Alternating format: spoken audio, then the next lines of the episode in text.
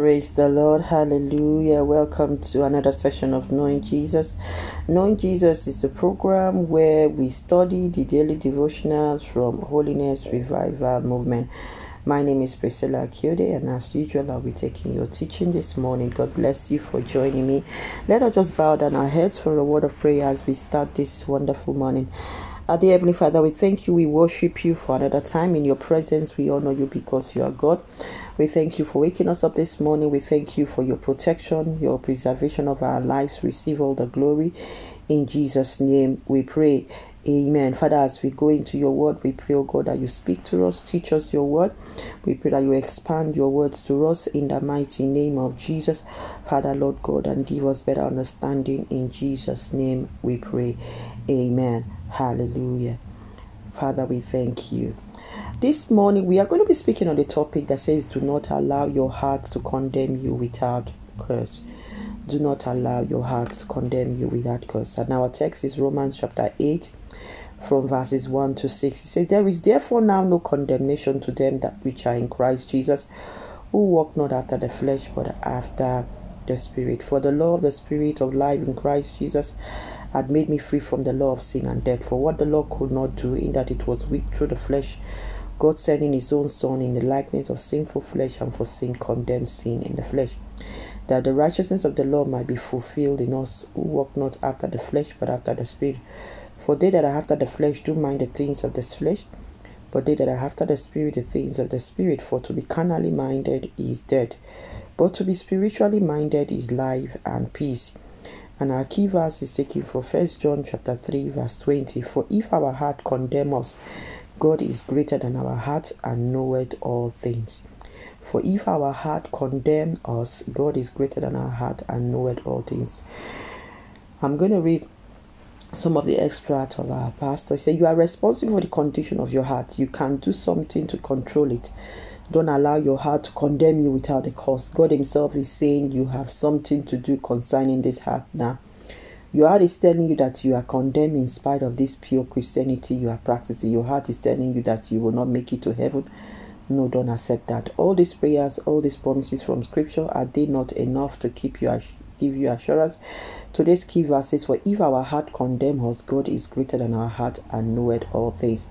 But you could be condemned indeed if you did evil. Your heart could be condemned condemn you because you have done evil. You are uneasy and not at peace because indeed you have spoken or done a bad thing. Didn't David say his heart smote him because he had cut off the Saul's skirt? How much more laying his hands on the Lord's anointed? Maybe that is why your heart is condemning you. Maybe you have cut off the hem of the garment of someone the Lord loves. That is why your heart is condemning you. Maybe you have joined some people to do something bad and you are a child of God. Maybe you committed abortion and now your heart is condemning you.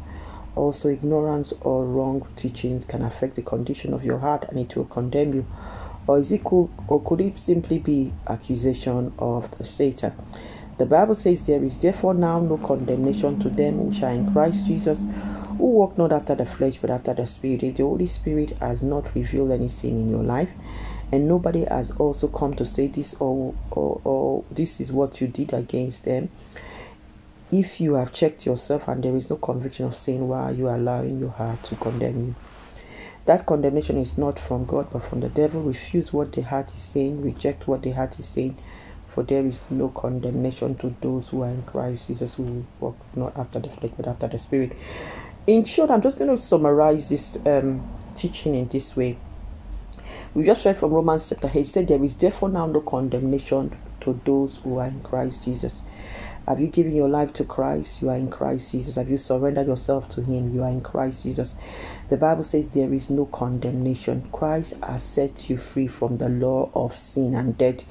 You are no more bound. You are no more a sinner. You have been redeemed by the blood of the Lamb. And because you have been redeemed, the Bible says your name has been entered into the book of life.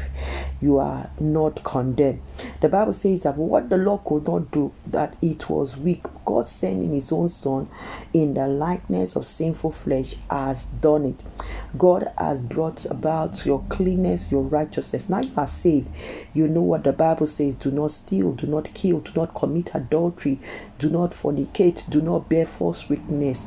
Do not bow down before any strange God. Do not uh, uh, uh, convict, convert your neighbor's properties. Do not do all those things. Those things are things that are contrary to God's will. I mean, there's so much. The Bible says that we should flee, that we should not allow, uh, uh, we should keep out malice. There should be no malice, no guile, no deceit in you as you are now saved. You are now saved. Some things are to be seen in you. Your life should show that you are a child of God. The Bible says you have been called out of darkness into His marvelous light. You should be living a life of purity, a life of holiness, a life of righteousness, spirit, soul, and body. But if you still have your heart condemning you, you are living a life of holiness, but then you check yourself. Why is my heart condemning me? Am I breaking the law? Have I paid my tithe? Do I give offering? Do I give to the poor? How did I speak to that man? How did I speak to that woman? Is there something I need to do? Is there something I have not restituted? Something I have to go and confess to? Something I need to apologize to? Check the state of your heart and resolve the matter. Check the state of your heart and resolve the matter because until you resolve the matter, your heart will continue to trouble you. The Bible says, if your heart condemn you, you try and see who have I offended? Have I offended God? Oh, I have not been right to God. God said I should do this, I have not done it. Have I offended any man? Oh, I said these things, I shouldn't have said it. I should, why did I do this? Should I now send an applic- uh, apology later? Should I now call them to apologize? What do I do to make things right? The Bible says if our heart condemn us, we should try as much as possible to check the reason.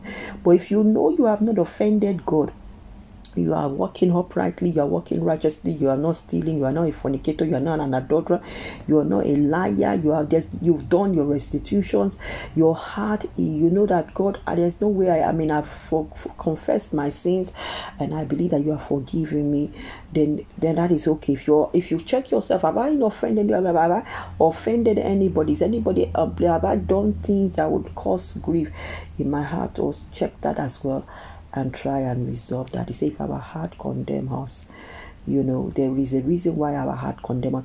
But if your heart is not, con- if not none of this, you know, that's when Paul said that our heart, that the God is greater than our heart. If you know you are not offended, you've not in offense with God, you've not offended God in anything, you've asked Him to forgive you where you are wrong, you know, uh, uh, um, and then you you, and then and you've also not offended anybody then you should not allow your heart to be troubled. Then you keep your heart at peace.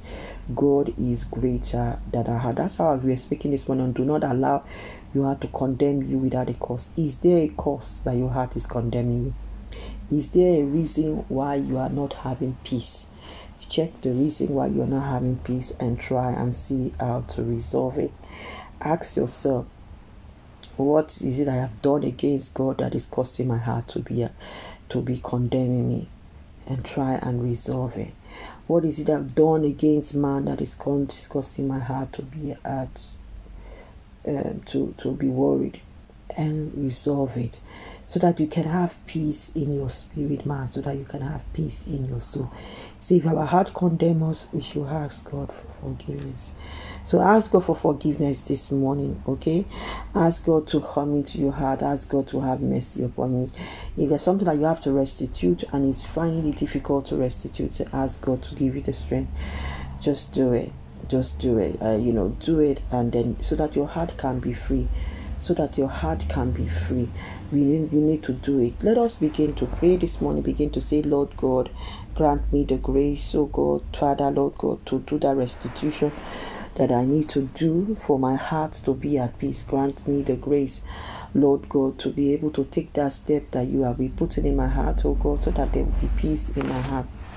Grant me the grace. Ask the Lord to grant you the grace, grant you the grace, and the Lord will grant you the grace. You know, ask the Lord, ask the Lord this morning to grant you the grace. To grant you the grace. Ask the Lord to grant you the grace this morning. Father, we thank you, we worship you, um, we, we, we give you all the glory, we honor you. Take all the glory in Jesus' name we pray. Amen. Us just share the grace, the grace of our Lord Jesus Christ, the love of God, and the sweet fellowship of the Holy Spirit abide with us now forevermore. Amen.